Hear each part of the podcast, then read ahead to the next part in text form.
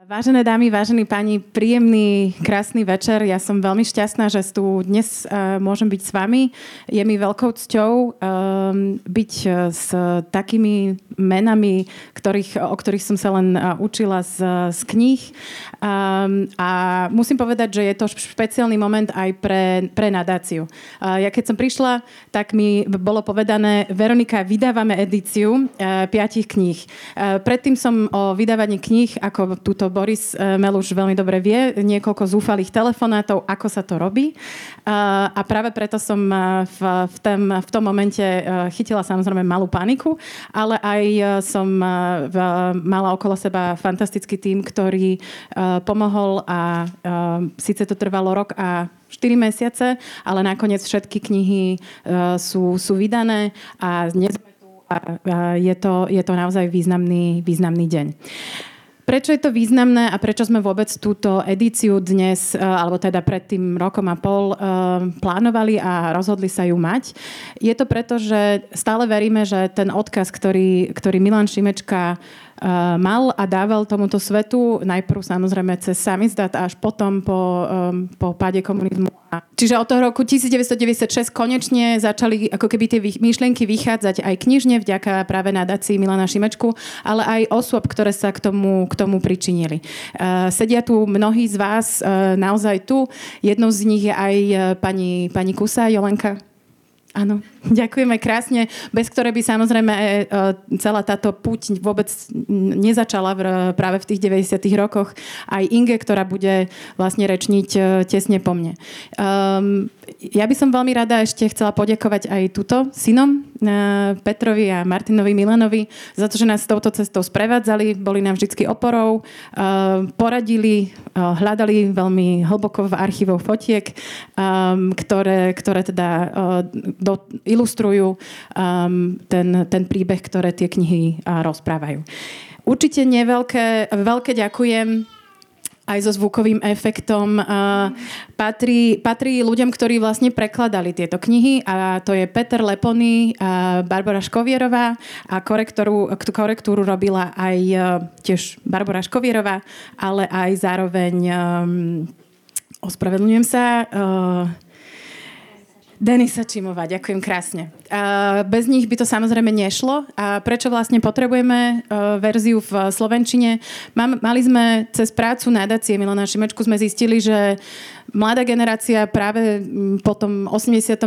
ale už teda musím povedať, že aj moja generácia jednoducho je mi jednoduchšie čítať veci v Slovenčine, napriek tomu, že som bilingválna slovensko-česká, česky hovoriaca. Je to jednoduchšie a e, bohužiaľ dnes e, tie knihy um, a ako by možno aj Artforum potvrdilo, jednoducho knihy e, e, sú zdigitalizované, sú sfilmované a podobne a, a čítanosť kníh, keď vieme zmen, zmenšiť bariéry k tej čítanosti, tak to veľmi radi urobíme a pre tie mladšie ročníky sme sa práve rozhodli, že pre preklad do Slovenčiny je to to správne orechové. určite, a už som ho spomenula, by som veľmi rada poďakovala aj túto Borisovi Melušovi, Eh, za grafický krásny dizajn a návrh a samozrejme aj eh, jeho spracovanie do kníh a teda v, ne, v, v neposlednom rade aj Nine Spišiak a Inge Vágačovej za prípravu a vôbec existenciu tejto edície. Veľké ďakujem. Ak by som mohla ešte jeden potles pre všetkých týchto ľudí.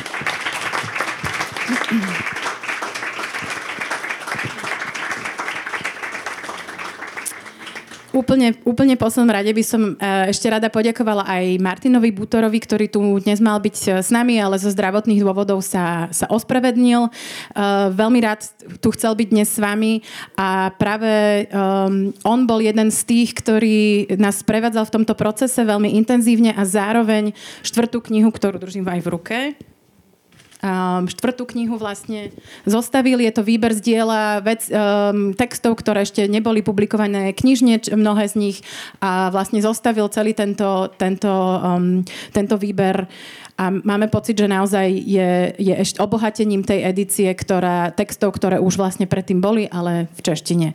Uh, Martin ma poprosil, aby som v, v jeho mene vám veľmi poďakovala za, za to, že ste tu, za to, že ste nás podporovali celú túto dobu a poprosil ma, aby som pre, prečítala pár kúskov z, práve z tohto, z tohto úvodu.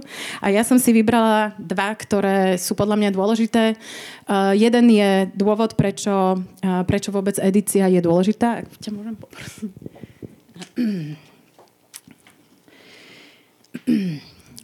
Vďaka tomu sme sa mohli stretávať s Milanom Šimečkom ako mágom písaného slova, ako filozofom politiky, vykladačom našej epochy, ktorý dokázal pomenovať to, čo sme do, do, doposiaľ nejasne cítili.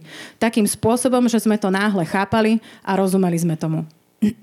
A zároveň ako človeku, ako človekom rozumu a vôle a zároveň oka a srdca, ktorý vie, ale zároveň aj vidí a vníma a ktorý sa posunul do epistemologického poznania k existenciálnemu nazeraniu. Zároveň sme sa mohli ponoriť do jeho esejí, ktoré sú o nás, za nás a neraz aj proti nám. Sú výrazom takmer polstoročného striedania ilúzií, sklamania, slepých uličiek a nádejí, keď sa múdrosť veca a mysli, mysliteľa spája s vnímavosťou a citlivosťou básnika. Naozaj mám pocit, že ako keby vyjadril to, čo nám jeho, aj táto edícia vlastne prináša. A možno, um, možno niečo o tom o tom, prečo je dôležité vlastne mávať autorov, ktorí sú tak významní. Málo ktorý hlas mal v československom disente takú priebojnosť, takú autoritu, takú presvedčivosť neúprosného kritika pomerov a zároveň nenapraviteľného optimistu. Mal dar osloviť rozličné prostredia. Vedel nájsť spoločnú reč s robotníkmi, medzi ktorými po, východe, po vyhodení z fakulty pracoval, rád debatoval s mladšou generáciou, živo komunikoval s kresťanmi, so zelenými či socialistami konfliktami, vedel sa rozprávať so svojimi synmi, s priateľmi aj oponentami. A toto je práve to, čo je práve tak enormne dôležité a relevantné aj pre dnešnú dobu, ktorá v zásade, um, ktorú v zásade niektorí aj uh, predstavitelia jednotlivých skupín uh, robia presný opak, polarizujú. To znamená, že ten odkaz, ktorý ja by som bola veľmi rada, keby sme si odniesli, je, že naozaj práve čítaním takýchto diel je, uh, vieme nájsť ten možno pochopenie a spoločný jazyk, uh, ktorý nám pomôže tú našu veľmi polarizovanú spoločnosť trošku stmeliť. Takže musím povedať, že je, je mi veľmi ľúto, že som osobne pána um, pána Šimečku nepoznala, ale som veľmi rada, že aspoň jeho priateľov, synov a rodinu uh, tú, tú príležitosť mám. Takže veľmi pekne ďakujem a týmto odovzdávam slovo a prajem príjemný večer.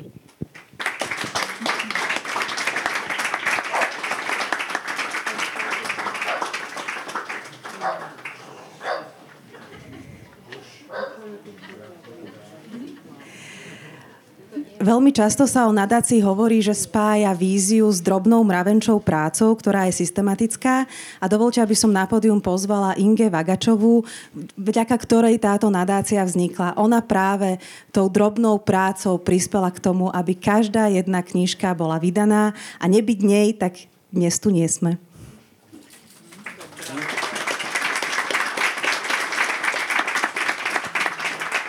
Ďakujem pekne, ale práve som Veronika hovorila, že ona povedala úplne všetko, že neviem, neviem čo by som ešte ja.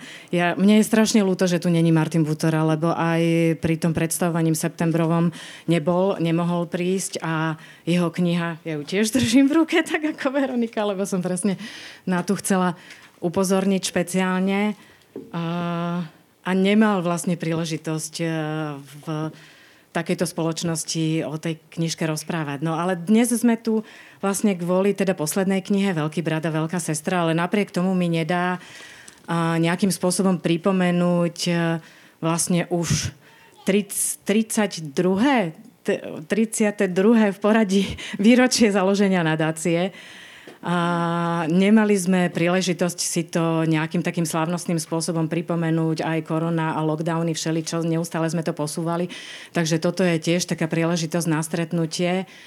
Rozmýšľala som, čo povedať, e, ale všetko, čo ma napadlo, ma zrazu tak nejak, nejak ovalilo spomienkami a zrazu som si uvedomila, čo všetko v mojom živote je spojené s nadáciou, napriek tomu, že v nej už vlastne 20 rokov nejak aktívne nefungujem, teda len ako na pozícii členky správnej rady.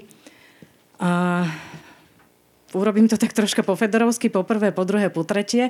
Fedor hovoril, že to po tretie nemusím, lebo že to väčšinou zabudne a to je vlastne aj ďakovanie, takže to možno naozaj vynechám. Ale Poprvé, nadácia Milana Šimečku bola a je pre mňa vždy o stretnutiach. O stretnutiach s ľuďmi, ktorým záleží na tom, čo sa okolo nich deje, ktorí tvorili a tvoria komunitu, ostrov pozitívnej deviácie, ako tomu vždycky hovoril Martin Bútora, ľuďmi, ktorí sú o nos vpredu, ako vždy hovorieval ďalší z našich zakladateľov Peter Zajac. Toto stretnutie je aj pre mňa osobne veľmi vzácne a špeciálne. Je to akoby takým návratom ku koreňom vidím tu ľudí, ktorých som niekoľko no nechcem povedať desiatok, ale niekedy aj možno naozaj toľko rokov nevidela, ale napriek tomu patria do toho príbehu nadácie a bez nich, bez nich všetkých by nadácia dnes nebola tam, kde je. A to už som vlastne po druhé. Nadácia bola a je pre mňa o príbehoch. O príbehoch veľkých a malých dejín. Myslím, že vo chvíli, keď nadácia vznikala, by nikto neveril, že o 30 rokov ešte stále bude na svete a stále bude verná odkazu malých a veľkých dejín Milana Šimečku. A že sa znova a znova v týme nadácie ocitajú mladí ľudia s vôľou objavovať. Dovolte mi prečítať z príbehu Petra Leponyho, ktorý spolu, spolu s Barborkou, ako Veronika hovorila, prekladali texty do kníh edície. O svojej ceste k objaveniu Šimečkových textov píše – Veľmi sa mi to páčilo, lebo niečo podobné, veľmi podobný príbeh hovoril pri tej septembrovej prezentácii Láco Oravec. Ne, neviem, či tu je, ale tiež taký silný. A keď som pred niekoľkými rokmi začal pracovať v nadácii Milana Šimečku, nevedel som toho o ňom veľa. Trepem, nevedel som nič. Možno nejaké zahmlené disident. Krátko na to sa objavil v nadácii čerstvo vytlačený náklad kruhovej obrany – zabral pol knižnice a my sme sa pri poradách vždy snažili pretlačiť okolo tých kôp tak, aby sme ich nezhodili. Malý, príjemný paperback, ktorý sa dá hodiť do batoha na cestu. Nevenujúc tomu prílišnú pozornosť, som tak aj učinil. Predsa sa len patrilo niečo o ňom vedieť, keď už robím v jeho organizácii. V reštauračnom vagóne nočného rýchlika do Tatier som sa do knihy začítal a neprestal, kým som nemusel vystupovať. Nebol to hneď obsah, čo ma udržal pri čítaní. Skôr jazyk, akým je tá kniha písaná. Vyhovoval mi, bavil ma a neunavoval. Keď som skončil, začal som ju čítať od znova.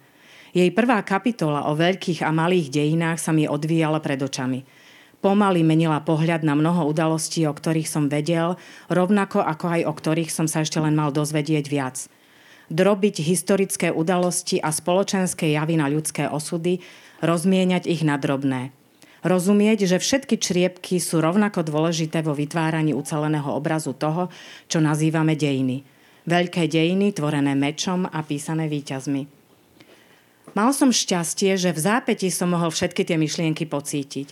Pri práci s nadačným archívom videosvedectiev tých, čo prežili holokaust, sa mi začali anonymné miliónové čísla obetí pred očami meniť na príbehy rodín, rodičov a detí vedchých starcov, ako aj nemohúcich batoliat, holiča, rovnako ako študentky. Prestali fungovať všetky tie generalizujúce a zovšeobecňujúce označenia a zdôvodnenia. Optika, ktorú ak, ak raz získate, už sa je len tak ľahko nezbavíte. A po tretie, nadácia pre mňa vždy bola a je o vďake. O vďake za to, že sme sa nejakým spôsobom našli, že sme spolu tvorili a stále tvoríme. Veronika ďakovala. Pozerám, koho by som ešte ja chcela pripomenúť a to je Zuzke Bošelovej, ktorá ma prizvala vlastne na pomoc k takému chvíľkovému návratu do nadácie práve na spolupráci na uh, inventarizácii, dokumentácie rómskeho, svedectiev rómskeho holokaustu a príprave edície týchto knížiek. Lácovi Oravcovi, ktorého som spomenula nechtiac predtým, ktorý je vždy nejakým spôsobom prítomný, Jolke Kusej, ktorú som neustále otravovala, a Dagmar, nie, a Sámkovi Abrahamovi, ten tu nie je, to tiež z kritiky a kontextu neustále. Som ho bombardovala rôznymi požiadavkami. A, a ešte som teda chcela, ale Veronika to urobila za mňa, špeciálne poďakovať Martinovi Bútorovi, pretože vlastne všetky tie štyri knižky už vyšli vo vydaniach predtým, okrem tejto, ktorej zostavenia sa zhostil Martin Bútora a tým, že som mala tú možnosť ho na tej ceste sprevádzať, tak som videla, že to robil naozaj s absolútnym nadšením a s láskou a s jemu vlastnou dôkladnosťou. Častokrát nás prekvapil, naozaj ako narazil na také, na také drobnosti, ktoré by nikoho ani vlastne nenapadlo, že by mohli stáť za pozornosť. Ďakujem pekne za pozornosť a želám vám príjemný večer.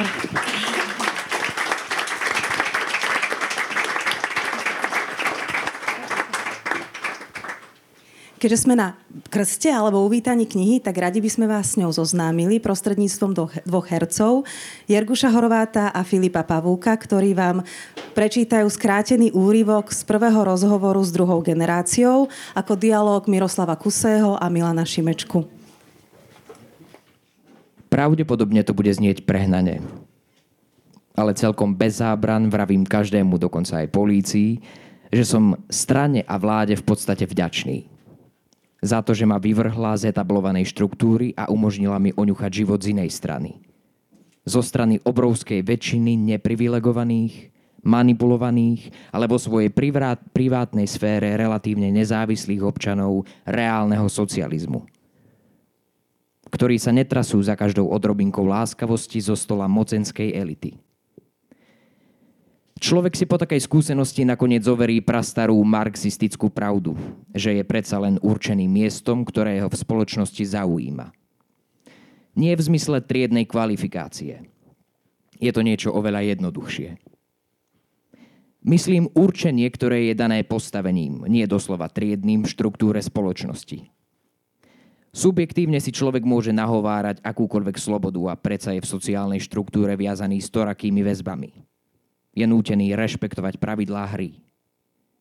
Predstava, čo by ho čakalo, keby zo štruktúry vypadol, zvezuje rozum, zvezuje ruky, zvezuje zmysel pre obyčajnú pravdu, ktorá často leží na zemi a stačí ju len zodvihnúť.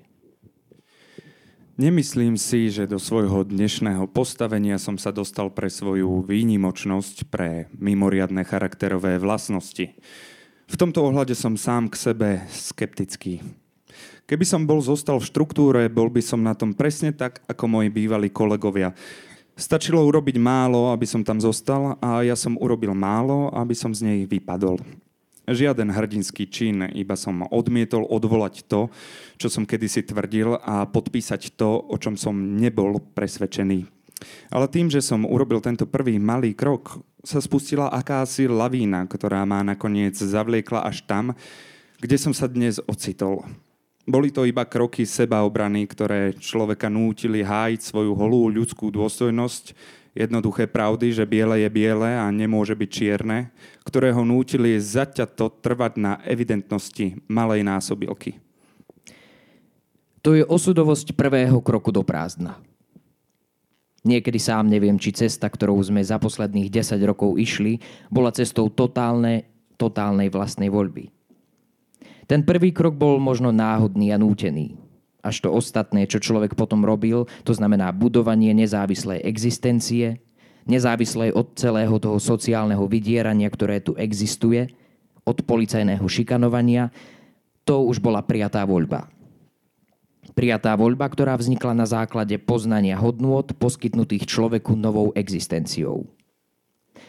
Chcem tým povedať, že človek prakticky objavuje až potom v tom zvolenom živote jeho chuť, pre ktorú by sa predtým možno ani nerozhodol. Keď sa ma ľudia pýtajú, či je také ťažké urobiť ten krok, odpovedám, že nie je. Ale kto ho neurobil, ťažko si vie predstaviť životný pocit, ktorý to prináša. Prvý krok záchrany, ktorý moc od teba žiadala urobiť, bol skutočne veľmi malý. Žiadali ťa, uznajte tvrdú realitu takú, aká je a vyvoďte z toho patričné rozumné dôsledky. To sa zdalo v danej situácii dokonca veľmi potrebné. Druhý malý krok bol uznajte, že to, čo sa tu stalo, počnúť s inváziou, nakoniec nie je až také zlé. Ukážme dobrú vôľu a pomôžme Rusom dostať sa z tej šlamastiky. Pomôžeme tým aj sami sebe. Nasledoval ďalší krok. Veď o tejto novej skutočnosti vlastne môžeme hovoriť predovšetkým pozitívne. Musíme v nej vidieť konštruktívne východisko. Takto prichádzali stále ďalšie stupne a človek, ktorý neprijal prvú ponuku s tým, že tu kde si je hranica, za ktorú už nie je ochotný ísť, tiež neurobil až tak veľa. Myslím si, že iba odmieta podeliť sa na eh, momentálnom pometení zmyslov, že iba odstúpil od štartovacej čiary, na ktorej sa zhromaždili noví kariéristi. Lenže tak, ako moc robila stupienky pre tých, ktorí zostali v štruktúre, tak ich opačným smerom robila aj pre tých, ktorí z nej vypadli. Postupné existenčné znemožňovanie, postupné kladenie noža na krk. Ak si na začiatku nebol ochotný na onen drobný ústupok. Teraz už od teba chceme, aby si kľakol na kolena. Ak to teraz nespravíš, neskôršie sa už budeš musieť plaziť. Takto si bol postupne pritlačený k stene a nakoniec ti už nezostávalo nič iné, ako buď sa postupne vydať na milosť a nemilosť, alebo tvrdohlavo hájiť svoj rozum, svoje elementárne zásady, posledné zvyšky svojej ľudskej dôstojnosti. Táto ostrá dilema však nebola na začiatku. Tá vznikla až na konci. Stupeň zajatia, do ktorého sa dostali tí, ktorí urobili prvý krok zmierenia, sa ukázal tiež až neskoršie. Jeho cena sa zo začiatku nezdala taká vysoká. Až v priebehu desiatich rokov sa ukázalo, že cena za prvé pokorenie je totálne intelektuálne umrtvenie. Totálna devastácia kultúrneho života a vlastného podielu na ňom. Zníženie dôstojnosti, ľudskej, profesionálnej, rodinnej, a kto vie ešte akej. Takže až dnes mnohí chápu, k čomu sa zaviazali. Tak je to. Sloboda, ktorú sme získali, je do značnej miery fiktívna v tom zmysle, že ju zďaleka nemôžeme plne využiť. Nemáš síce zviazané ruky v oblasti intelektu, ale máš ich zviazané existenčne musíš hájiť a zabezpečovať svoju holú existenciu spôsobom, ktorý je úplne vzdialený tvojim odborným záujmom, tvojmu životnému povolaniu. A zaberá ti to neprimerane veľa času. Profesionálne som dnes amatér, nekvalifikovaný robotník. Svoju skutočnú profesiu môžem vykonávať len ako hobby a ešte aj s tým mám kopu ťažkostí. Tým sú veľmi úzko vymedzené hranice, v ktorých môžem využívať svoju slobodu, rozmýšľať a písať presne to, čo si myslím. To je pra- prvé základné obmedzenie, ktoré je veľmi citeľné. Typ spoločnosti, v ktorej žijeme, si vymýšľa aj iné druhy obmedzení a šikán, o ktorých sa toho už veľa popísalo. Sú to šikany operujúce so základným existenciálnym ľudským strachom – v podstate ti ukradnú súkromný život. Neustále ti vyhadzujú na oči, my o vás všetko vieme. Nakoniec sa naozaj ukazuje, že o nás všetko vedia, takže sa fakticky stávaš akýmsi inventárom spisov, rozhovorov a hodnotení VŠTB. Tým je človek okradnutý o závažný druh ľudskej dôstojnosti, vytvárajúcej ten okruh života, do ktorého obvykle nemá právo vstúpiť nik iný. S tým súvisí ďalší faktor, obmedzujúci našu slobodu. Štátna moc, policajný aparát sa ťa snaží zahnať do úplnej izolácie. Robí to cieľavedome, účelne, systematicky. Zastrašuje ľudí, s ktorými sa chceš potrebuješ a potrebuješ stretávať. Bráni ti v kontaktoch, ktoré sú pri takejto práci veľmi dôležité máš radikálne obmedzený prístup k odbornej literatúre, k zahraničným novinám a časopisom, k prameňom. Zháňajú sa veľmi ťažko. Zoženieš toho iba málo a aj to len mimoriadne namáhavo. Potom je tu isté aj odpor k oficiálnemu jazyku, ktorý človeka fakticky núti písať. Priznám sa, že už roky mám pocit nepochopiteľného úžasu nad odtrhnutím oficiálneho jazyka, to je z jazyka novín, rozhlasu, televízie, od skutočnosti. Jeden ruský disident nazval tento jav antirečou. S touto antirečou je človek u nás dennodenne konfrontovaný. Je to reč, ktorá si ani nerobí nárok na zrozumiteľnosť. Je to reč zretelne lživá, skresľujúca, apologetická, smiešná a nahony vzdialená od reči ľudu. Nikto jej neverí, nikto ju nepočúva a predsa neustále existuje. Rozmnožuje sa v obrovských nákladoch novín a brožúrok. A tu vzniká na druhej strane chuť zmocniť sa skutočnosti pravým jazykom. Jazykom normálnej životnej skúsenosti. V ktorej každé slovo naozaj zodpovedá príslušnému javu. Usilujem sa o to a priznávam, že je to samo o sebe vzrušujúce. Niekedy si pomyslím, že to, čo chcem o skutočnosti vypovedať, nie je napokon až také dôležité, ale neviem prekonať túžbu aspoň nazvať veci pravým menom. Ty ideš v analýze reálneho socializmu tak ďaleko, že nie si schopný použiť ani formu bežného výkladu a uchyľuješ sa k absurdnej alegórii. To je práve ono. Na prvý pohľad by sa mohlo zdať, že to, čo tu chceme vypovedať, vlastne každý vie. Naozaj je to v určitom zmysle tak. Medzi robotníkmi, kde pracujeme, predsa každý vie, že vyrovnávanie cien je zdražovanie. Každý natoľko ovláda preklad z oficiálneho jazyka do normálnej reči, že by zhruba povedané ani nepotreboval žiadnu analýzu skutočnosti. Každý si ju vykladá svojou normálnou ľudskou rečou. Ale práve preto, že táto skutočnosť je taká absurdná, aká je, sa mi zdalo, že absurdná alegória ju skôr pomôže vystihnúť v jej nahote. To bol základný motív, ktorý ma k obraznému vyjadrovaniu viedol.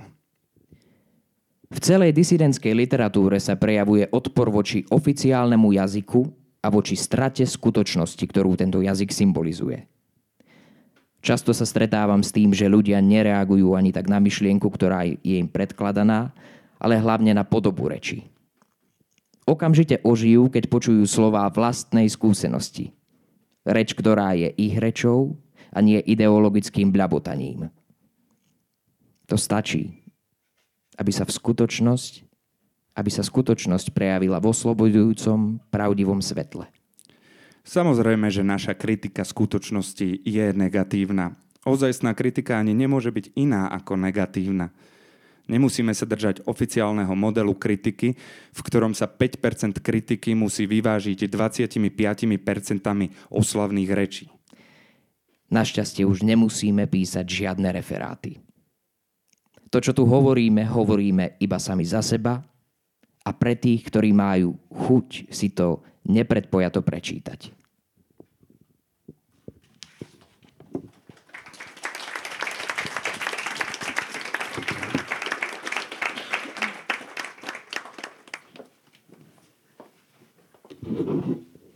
Ďakujem našim hercom, že oživili tieto slova.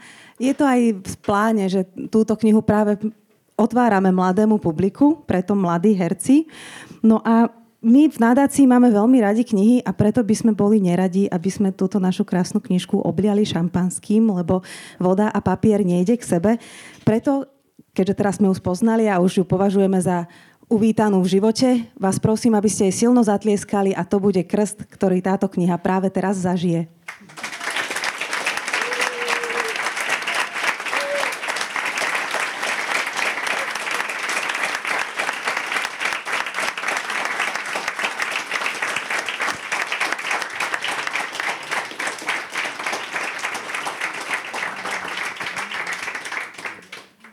Dovolte, aby som túto knižku, teraz túto pokrstenú knižku konkrétne darovala Dagmar Kusej, ktorá nám dovolila, ja viem, ale táto je pokrstená a je vaša. A týmto by som ju rada veľmi pozvala na pódium a takisto by som pozvala na pódium Petra Šimečku a Milana Šimečku, pretože sú to zástupcovia práve druhej generácie, ktorí nám budú rozprávať o odkaze svojich otcov.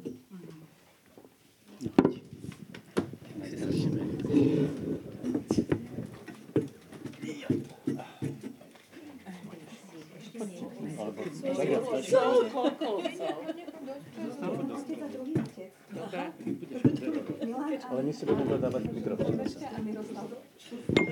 Jasné.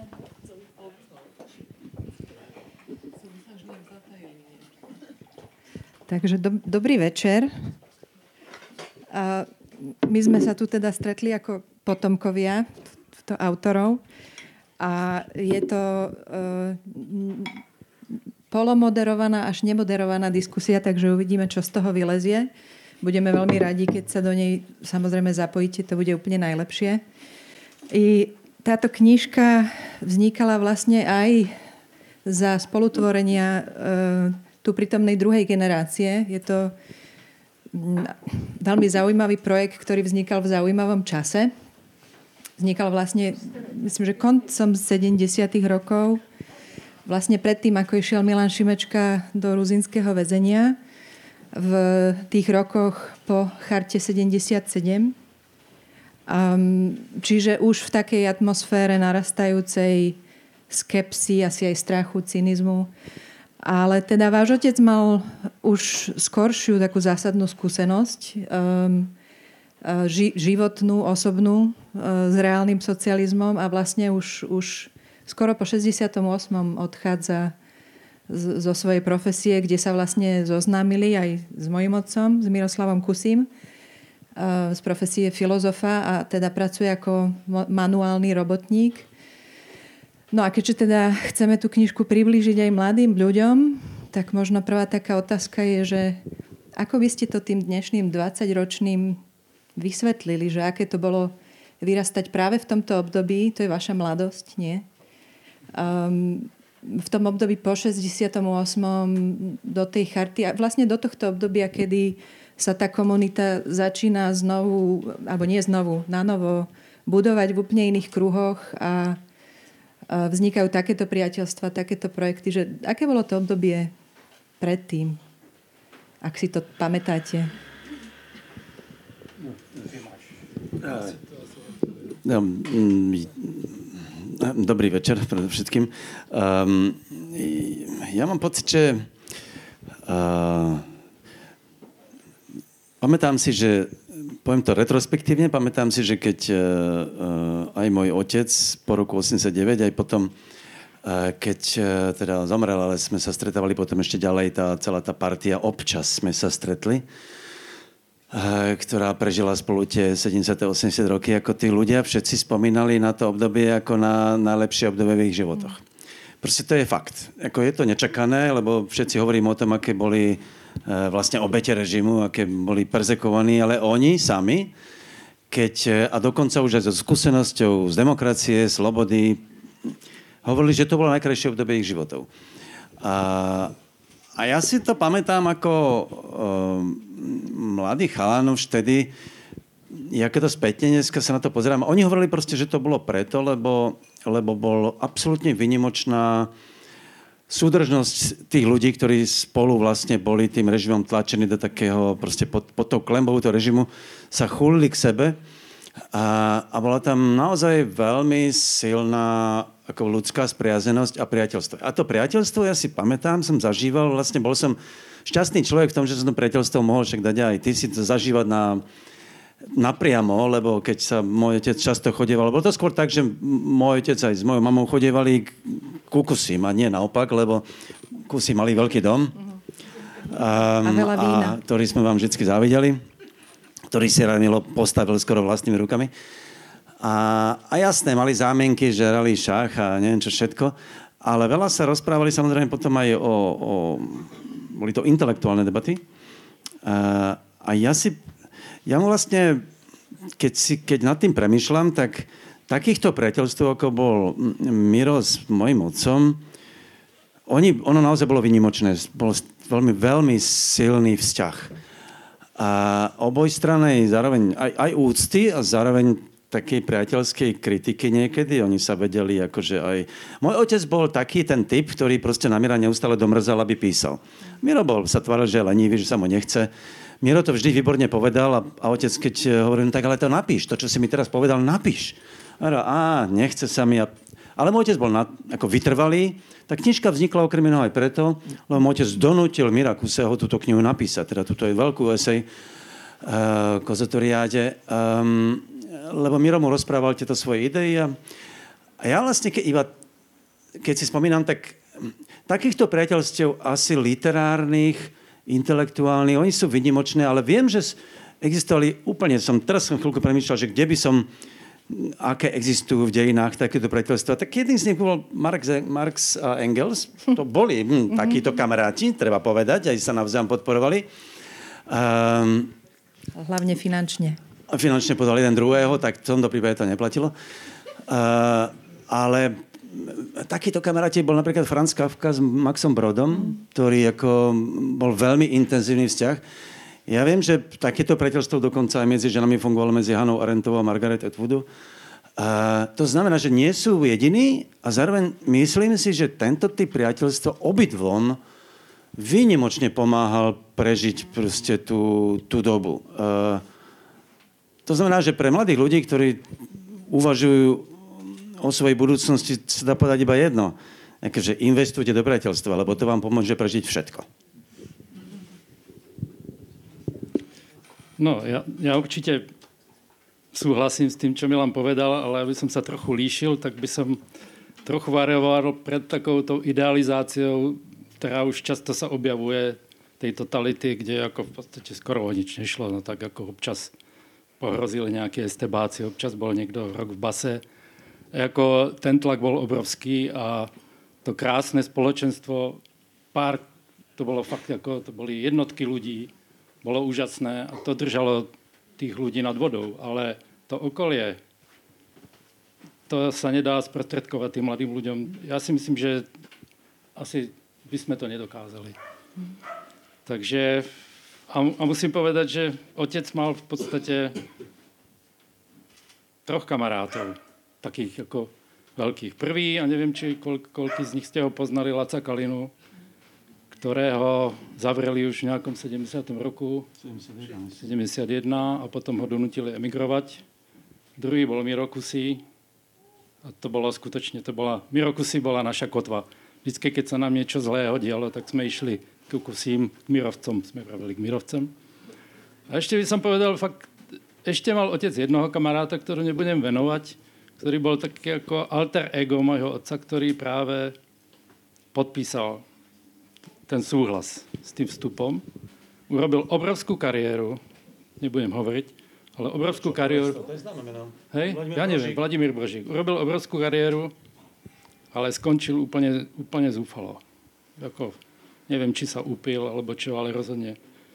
Ako žil život, na ktorý určite nebol sám hrdý. Ešte máš štvrtého Vilema Prečana. Áno, Vilema Prečana áno, v Čechách a potom v zahraničí. Takže to boli traja ľudia, ktorí ho d- otca držali určite nad vodou. A potom ten jeden, ktorý mu tak ukazoval, toto by sa stalo, keby som to vtedy podpísal. Uh-huh.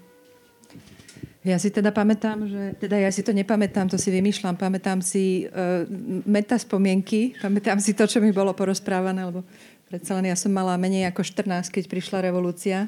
Fakt? Áno, áno. Ja ja pamätám, ja že som... vždy bola. Vždy som tam áno, bola, ale... ale... Ty si si sadala môjmu otcovi na kolena. Áno, to, to, to je pre mňa asi naj, jeden z najsilnejších zážitkov môjho detstva. Dnes to teda znie všelijako, ale na, naozaj to tak nebolo. Um, ako pamätám si ako stelesnenie ľudskosti, dobrosti, milosti. Človek sa počul, e, človek sa cítil na 100% vypočutý a t- tak sa nejak rozplynul v tom, v tom vašom otcovi, lebo vedel venovať takú pozornosť e, človeku. A vaša mama bola zase stelesnením elegancie proste. Čiže vždy to bola pre mňa ako dieťa taká slávnostná udalosť, keď prišli Šimečkovci a teda mali sme to šťastie, že to bolo približne raz za týždeň dlhý čas. Takže, ale viem teda, že um, ne, nebolo to všetko samozrejme také rúžové a hlavne obdobie pred, pred týmto, keď sa, než začal tento projekt vznikať, ktorý vznikol aj z istého zúfalstva, ako, ako to aj napísali, ako sebaobrana alebo nejaká forma záchrany, um, záchrany um, aby vlastne sa nezbláznili z tej doby. Takže to obdobie predtým bolo dosť drsné, lebo vtedy sa strácali priatelia uh, tí, ako z tých profesionálnych kruhov. Um, bol, bola to taká beznádej, plno ľudí emigrovalo v tej dobe um, taká osamotenosť. A trvalo pár rokov, než sa táto komunita vlastne dala dokopy. Um, predovšetkým po charte 77, že asi aj vy ste to tak mali, nie? Áno, ale to premýšľam, keď Peťo ty hovorí, že sa vlastne nedá mladej generácii vysvetliť um, ten, ten tlak toho okolia, alebo toho režimu. Napadá mi, že či sa to nedá pripodobniť tomu, ako dnes mladí ľudia prežívajú úzkosť e, zo šikany, akoby na sociálnych sieťach. Kedy sú ostrakizovaní skupinou, aj rovesníkov, zažívajú vlastne šok z, z útokov na svoju identitu, že to mohlo byť niečo podobné. E, človek musí byť dosť vnútorne silný, aby to, aby to zvládol. A ja keď vidím dneska mladých ľudí, ako prepadávajú proste depresiám mm. z, z toho tlaku okolia, ktoré, lebo nie sú dosť konformní, lebo jednoducho sú iní, že to môže byť niečo podobné. Mm-hmm. Ak sa vôbec dá hovoriť o nejakej uh, podobnosti v, v tedajšej dobe, lebo um, naozaj tí, tí, tí otcovi a miroví kolegovia, kamaráti e, odišli ako na iný breh a naozaj doslova to bolo tak, že keď išli po ulici, tak oni prešli na druhú stranu chodníka, na druhý chodník, pretože sa mi nechceli proste stretnúť. A, a panická hrôza v ich očiach, keď náhodou sa museli s nimi stretnúť, lebo sa im nedalo vyhnúť. Môj otec bol v tomto trochu surový. Ja som to zažil. On bol ako mal taký, ako on, on neviem, či bol naozaj zvedavý, alebo to len hral, ale naozaj si pamätám, to boli strašné scény, keď zastavil nejakého svojho bývalého kolegu a hovoril, no, no, no ahoj, no ako sa tešíš so zlomenou chrbticou? Povedz mi, aké to je. A ten človek ustupoval, koktal, proste bol celý červený, hambil sa a môj sa na tom trochu, teda musím povedať, vyžíval. Ja som hovoril, prečo ich trápiš? No ja som sa iba pýtal. Áno, to je taká známa historka. Otec bol taký trošku inžinier ľudských duší. On veľmi rád povedal ľudí, teda včítanie nás, samozrejme, že. E, ja si len ešte spomínam, ja by som chcel veľmi ešte povedať o tom priateľstve, ktoré bolo teda ako samozrejme z jednej strany názorové a tak ďalej, ale skutočne to bolo priateľstvo medzi dvoma ľuďmi, ktoré sa často teda zrkadlilo v tom vzťahu tých rodín, ale mm. myslím, že veľké, veľkú rolu hrali aj tie šachy, ktoré mali ako také dôvod, aby sa zišli a to ešte hrávali so Strinkom, myslím. Boli traja ano. šachisti. Strinka bol prvý, hej, to bolo od 70. roku, 71. Asi sa hrali tie šachy. A zrejme, Až pritom sa popíjalo a pritom sa rozprávalo samozrejme, ale šachy bolo to taká tá, ten dôvod, aby sa stretávali. A ja si pamätám, že keď otca zavreli, otec myslím moc nevyhrával. Ako, ale áno, hej, nie, Potom už áno. No nie, počka, nie, nie, Milan, ja, ja ti poviem, no. kedy začal vyhrávať. Keď si Lebo, ne, ne, ne, ne, ne. Keď bol otec v base, áno. tak on si tam robil nejaké šachové figurky z chleba, že jo? Máme ich doma. No áno, no vidíš, to by som rád videl. No ale potom ma poprosil, či by som mu neposlal nejaké šachové knižky tak som mu poslal dve šachové knižky o sicílskej obrane, Áno. o týchto veciach. A keď sa vrátil z basy, tak už chlapci nemali šancu. Takže to bol jeden pozitívny výsledok tej basy. No, nemali šancu. Náš otec bol veľmi súťaživý, takže on si to všetko doštudoval samozrejme.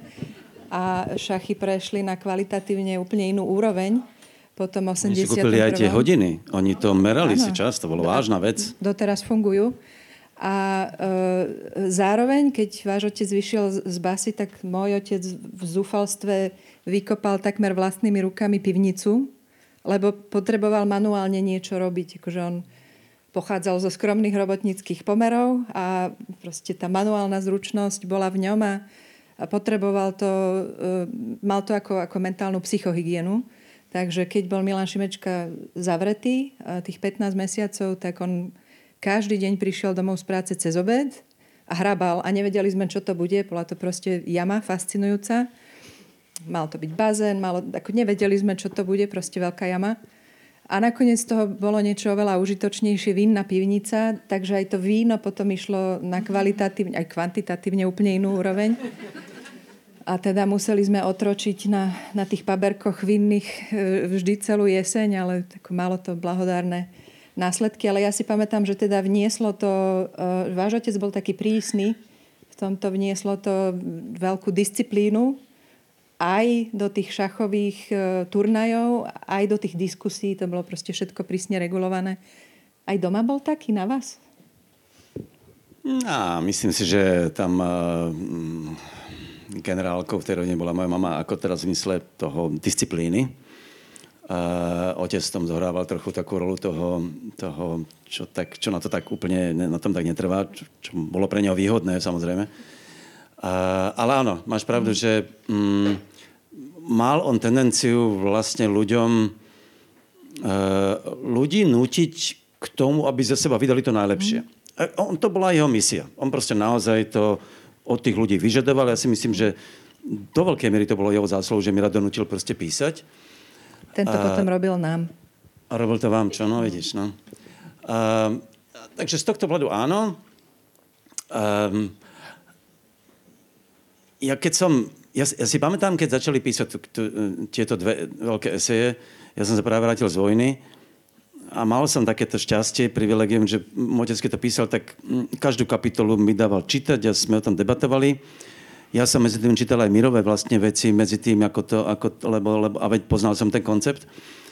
A, a, a myslím si, že oni sú, oni sú rôzne v, v, v tom poňatí uh, tej základnej tézy. Uh, Miro sa vlastne, Miro urobil takú fresku uh, mierne ironickú o podstate reálneho socializmu a ukazoval na konkrétnych príkladoch, ako je to vlastne absurdná zlátanina e, najrôznejších ideí a praxe.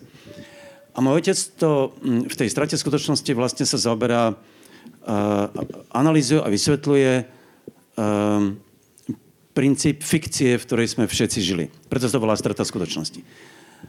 Ale vlastne, keď sa na to dneska pozriem, a pamätám si, jak sme o tom debatovali, pre mňa to bolo fascinujúce, som vtedy, otec, otec sa o tom neustále so mnou chce rozprávať, lebo to sám, samozrejme si tie tri, myšlienky triedil. Ako bol fascinovaný uh, doslova tým, čo je tá, na, ten názov tej, tej knihy, stratou skutočnosti. St- uh, že ľudia žijú vo fikcii a že, a že s ňou dokonca dokážu v tej fikcii pohodlne žiť. A môj otec tomu nerozumel. Hovorí, ako je možné, žiť vo svete, ktorý je čisto fiktívny. A Takže oni sa v tomto s Mírom akoby doplňajú, tá, tá kniha je komplementárna v týchto veciach. A ja dneska mám pocit, že on vlastne siahol uh, ešte hlbšie. Lebo aj, aj my dnes žijeme čiastočne vo fikcii. Pozrite sa proste, čo sa dneska deje na Slovensku. Uh, celá táto proruská opozícia žije, z, z, to je čistá fikcia o tom, že je tu nejaká vojna medzi Ruskom a Amerikou, alebo že e, jednoducho Rusko sa len bráni. To je čistá fikcia, ktorej ale veľa ľudí chce veriť.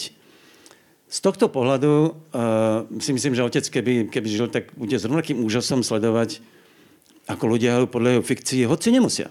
Nikto ich tomu nenúti. To už dneska nie je nejaká obrana v záujme proste prežitia. Ako keby proste tá strata skutočnosti proste bola hĺbším, hĺbšou súčasťou ľudských dejín.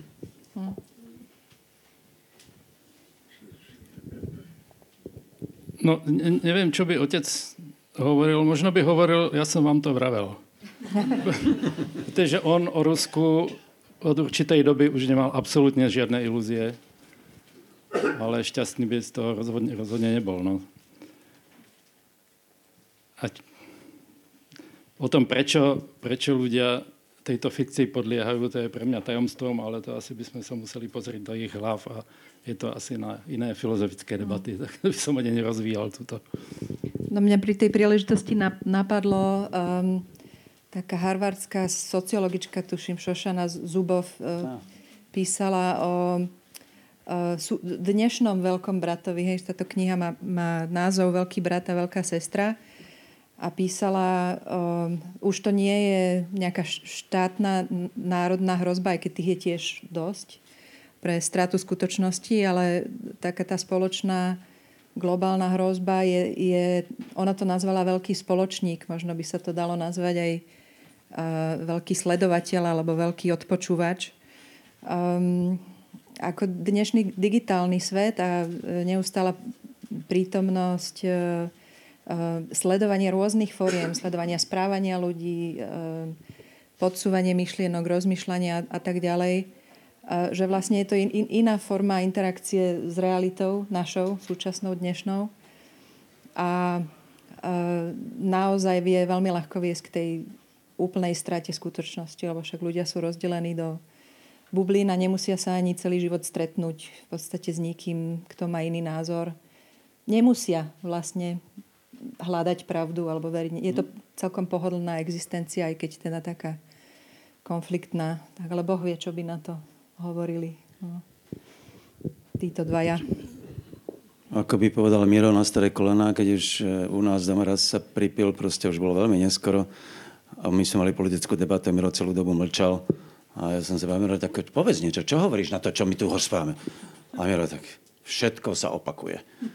Um, povedal by možno toto. Uh, a ja vlastne, ja sa len vrátim k tomu, že, že celý, okrem, okrem, okrem odkazu je úžasné, že nadácia Milana Šimečko naozaj pripravila 5 týchto vydaní, týchto kníh a, a ja som vám za to hrozne vďačný. Ale ja myslím, že celý ako odkaz okrem práve aj tejto knihy je, že ako môže byť mužské, to, to bolo doslova, ak, ak si ja viem presne niečo o priateľstve, to bolo ideálne mužské priateľstvo. Ja vlastne pre mňa je taký vzor toho, ako dvaja dospelí muži iste mali výhodu v tom, že mali podobný príbeh, mm-hmm. aj tým, že prešli proste za mladitým komunizmom. Obidva boli mimoriadne inteligentní, boli to filozofia, spisovateľe, to všetko mali proste, ale, ale zároveň proste oni, ja si nepamätám, že by sa niekdy pohádali. Teda oni sa samozrejme hm, mali ako rôzne názory, to je druhá vec, ale tam nebol, ja si nepamätám za celú tú dobu, čo, čo ako tej, toho priateľstva, ani náznak nejakého akoby, e, nie že podozrenie, ale nejakej averzie čohokoľvek, ani takej reálnej hádky. A napriek tomu, že Miroku si podpísal chartu 77, otec nie, keby teda už keď sme pri tom. Miro sa tiež ukázal ako človek, ktorý... Ja som si vždy myslel, trochu som podozrieval, že môj otec je taký manipulátor, že Miro je ako keby, či, či Miro sa neocita náhodou trochu v jeho akoby zajatí e, intelektuálnom alebo osobnostnom. A keď Miro podpísal tú chartu, ja som bol na neho hrozne pyšný, že mhm. odolal otcovi proste. A, a, a, a môj otec mu to nikdy, nikdy nevytkol, že vedia dva priatelia, ktorí išli vlastne v tej, tomto zmysle pomerne odlišnou cestou, napriek tomu tam nebol ani tieň, ani tieň proste nejakej, nejakého porozenia, výčitky alebo čokoľvek. A to ja si myslím, že to je niečo, čo... Ja neviem, či to dneska ešte vôbec môže byť. Uh-huh. Takýto typ priateľstva, ale na to potrebujete mať veľa času Proste mm, to tak je. E, disciplínu. Môžete mať mm. šachy, ale môžete zmeniť čo iné. Disciplína je k tomuto zmysle veľmi dôležitá, lebo keď, sa, keď raz vám niečo do toho vojde a neprídete, na druhý deň, na ten ďalší už sa vám o tom zase nebude chcieť a ono to môže tak skončiť. Tá disciplína bola kľúčová. Naozaj každý týždeň šachy, bodka. Akože tam cesto ne, neexistovala výhovorka, tak povediac. A, a takto sa tvoria priateľstva.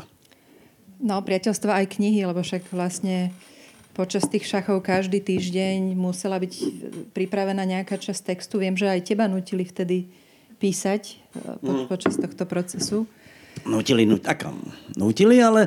Motivovali. Motivovali, ale uh, ja som si to len tak preletel. Uh, v tejto knihe vlastne tam je aj ten rozhovor, tak som to sa, že rozhovor s druhou generáciou.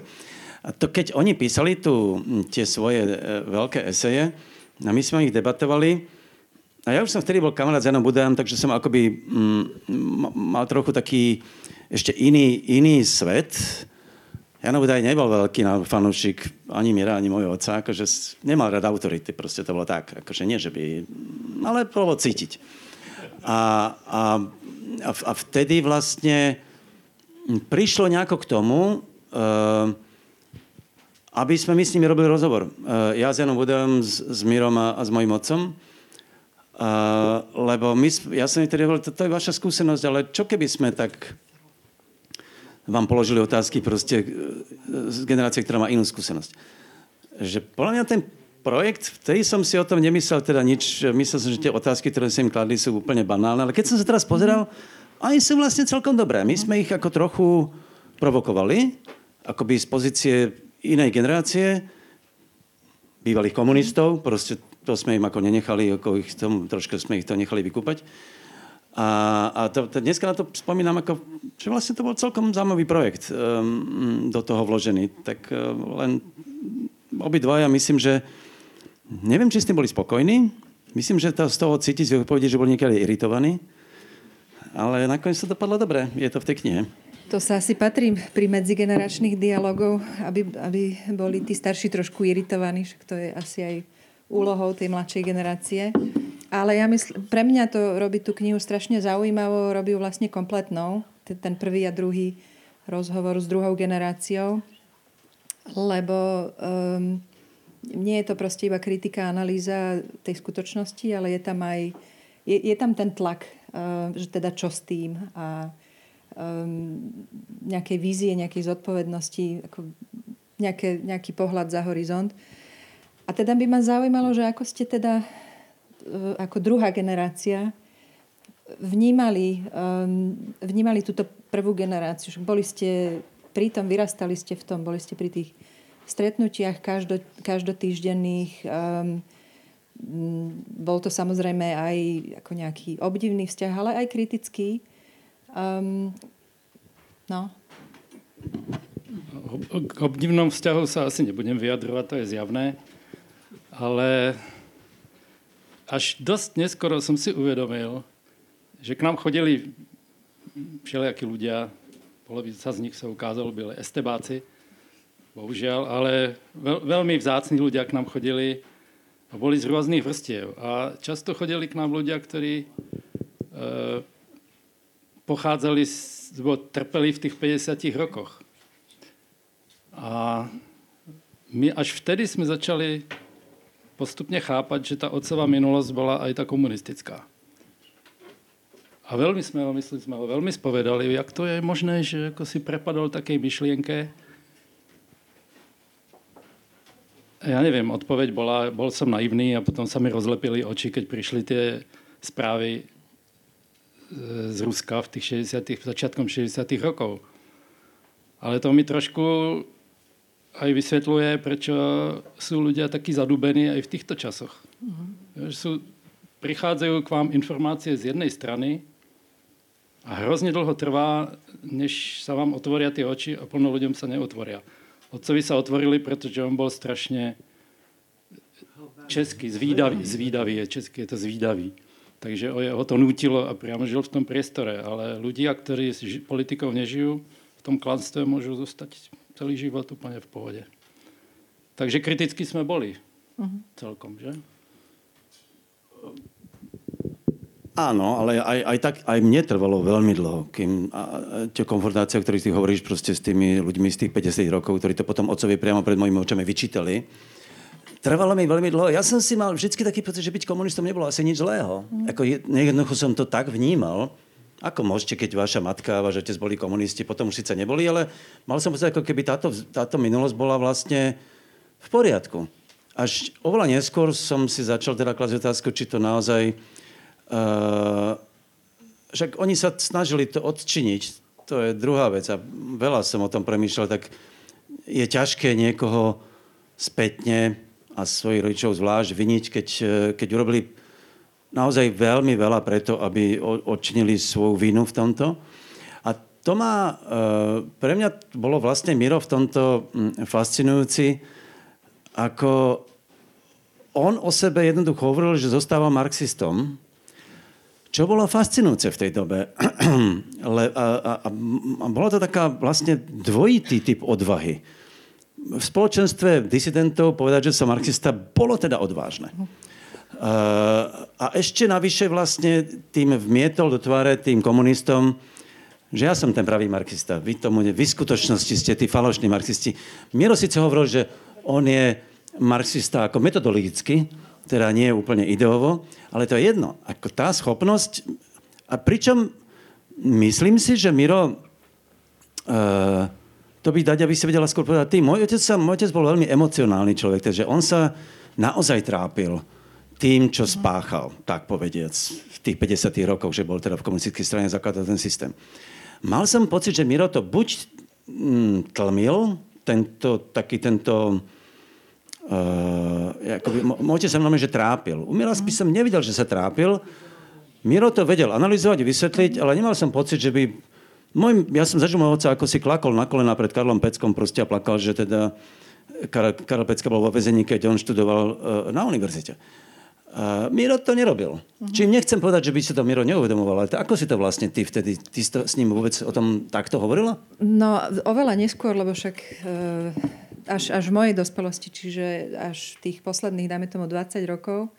A využili sme na to aj, aj uh, som chcela povedať, že nášho vnuka, ten môjho, môjho synovca a jeho vnuka. Um, a z, z hodou okolností pri takých knížkach ako Dedečku vypráviej, čo, čo proste kde uh, Sebastian, náš synovec, proste ho poprosil, aby si písal také tie pamäti. A postupne cesto sme sa dostávali aj k týmto témam.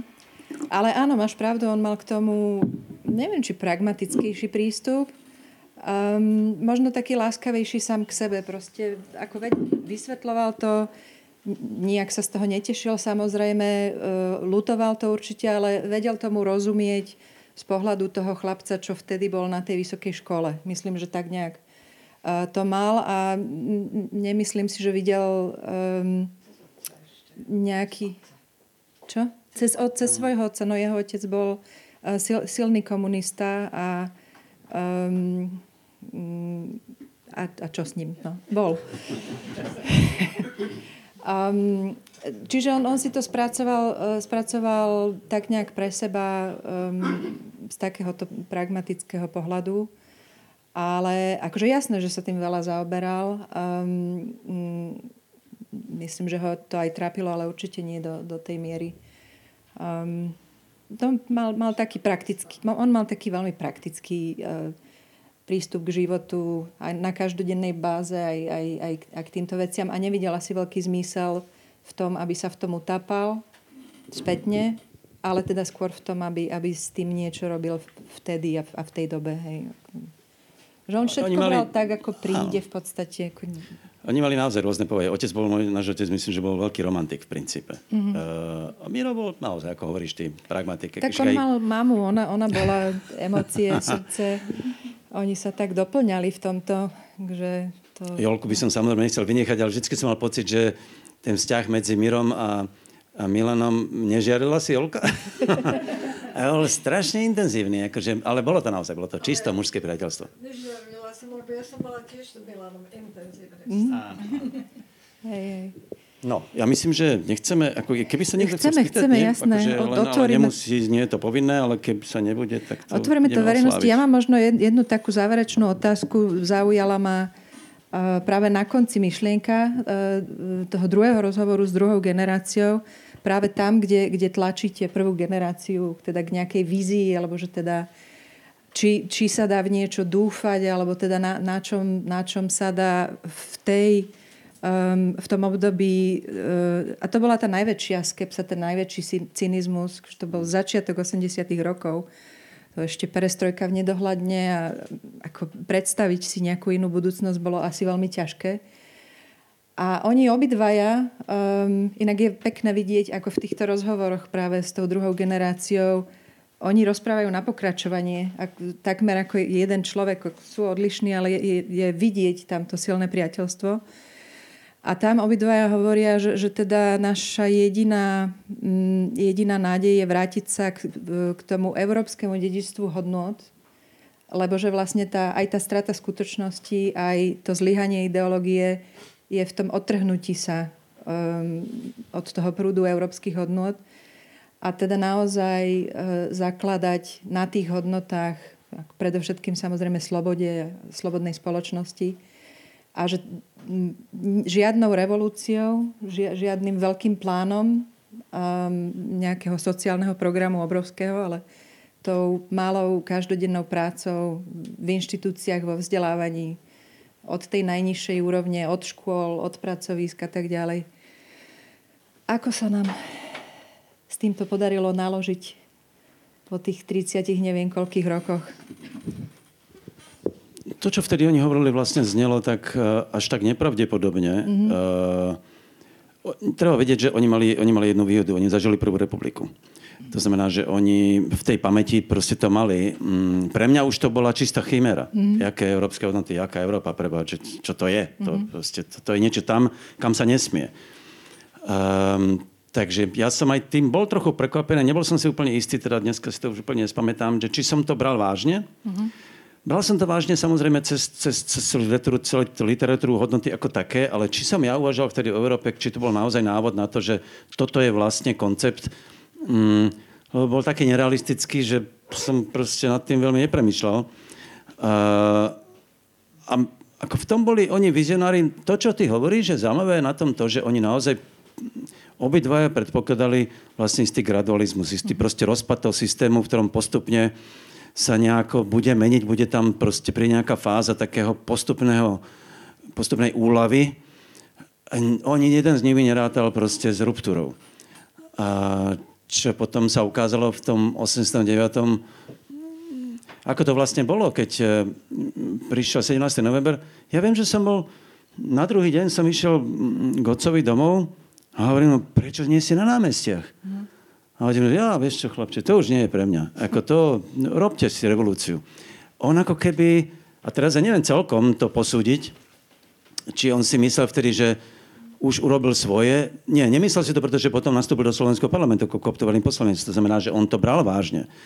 Ale ako keby v tej chvíli mal pocit, že on, keďže to intelektuálne nedokázal predvídať túto ruptúru, tak nemá právo sa ako keby do toho proste na tej tribúne teraz pretrčať. A Miro to vlastne ako videl? No my sme zabíjali prasa v ten deň. Ale on, nie, on sa, on sa tak nejak prirodzene pridal ešte hneď do umeleckej besedy a Hej, Miro tam bol od začiatku. Bol tam na Musel toho otca dotiahnuť nakoniec proste ano, na tú VPN-ku. Proste, otec to nechcel.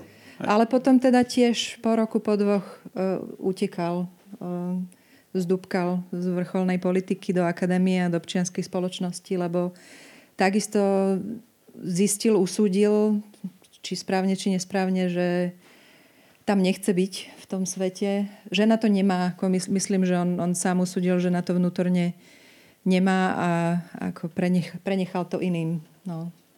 Peťo, ty to Európou to ako si ty vtedy videl? My sme sa to no, nikdy nerozprávali, pokiaľ si pamätám.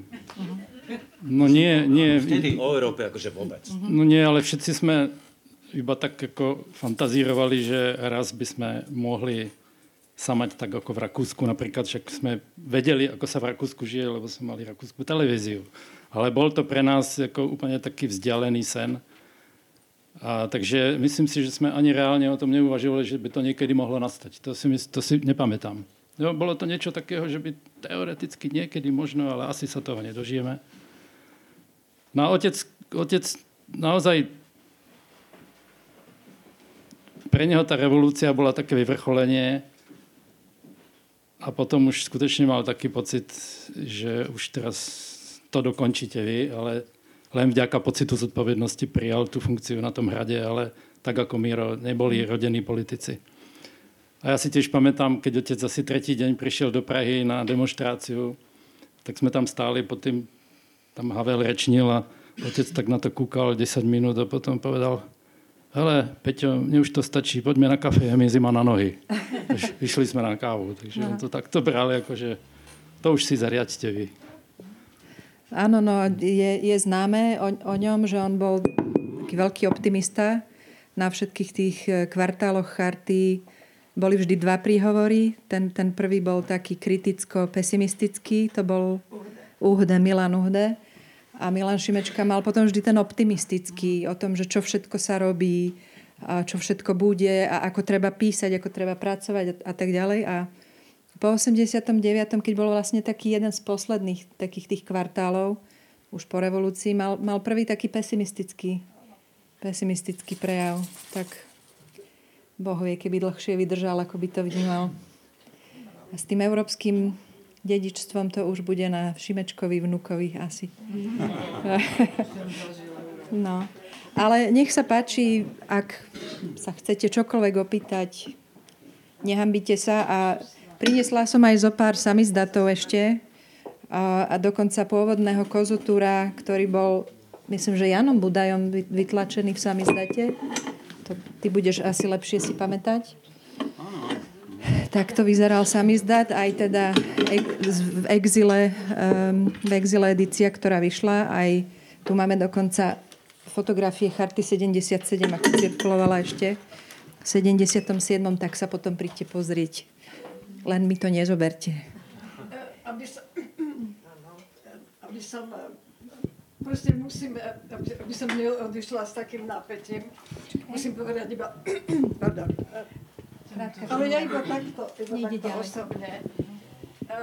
Dve veci. Prvá je, ja mám stále taký ten pocit, ktorý pamätám si, ako tú knihu písali. Ako ten Milan toho uh, Mira naháňal. A ja si pamätám ten pocit, ako ten Miro vždy prišiel z toho Bernolákova, z tej práce, však konec koncov Milan tiež, tej fyzickej práce. To boli ľudia, ktorí neboli zvyknutí na fyzickú prácu až tak. A po 8 hodinovej šichte kedy sa najedol, ako kráčal hore tými schodami. Ja som si hovorila, Pane Bože, znova si tam sadne k tomu písaciemu stroju ešte vtedy, čo tiež bolo namáhavé.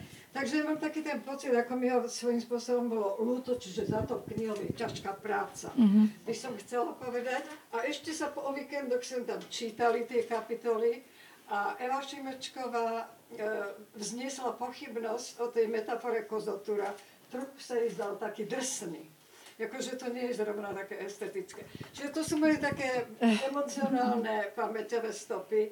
A ešte chcem povedať jednu vec. Skutočne ďakujem nadácii za toto dielo, že to urobili. Lebo ja som začala v tejto istej nadácii v 90. asi 3. Eh, s vydaním prvej knihy esejí Milana Šimečku. Eh, Listy z väzenia, nie? To, to bola druhá.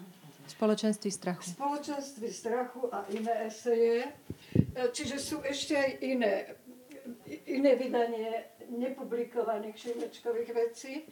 A ako druhá kniha, druhú knihu sme urobili Listy z väzenia. A to je fascinujúca mm-hmm. kniha.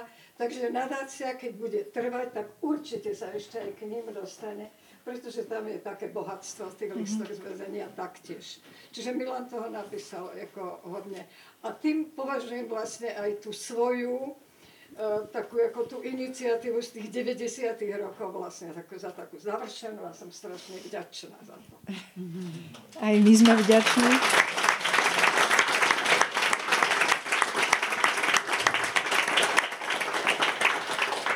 Ja toho kozotúra asi predsa len veľmi stručne vysvetlím, lebo väčšina ľudí to asi netuší, o, o čom to je. To, to bola alegória, ktorá bola inšpirovaná Fazilom Iskanderom. Niektorí si možno tú knižku pamätajú. Súhvezdie kozotúra. Um, čo bola veľmi krásna poviedka o tom, ako sovietskí šlachtitelia sa pokusili vyšlachtiť uh, najlepší, ideálny druh, do, do, do, áno, kozoturiada, je tam v tejto knižke, preto, preto ju spomíname. Uh, najušlachtil, ideálny dobytok, hej, ktorý kombinoval vlastne dojnosť kravy a m, agilitu tej terennej kozy, alebo čo, čo to bolo.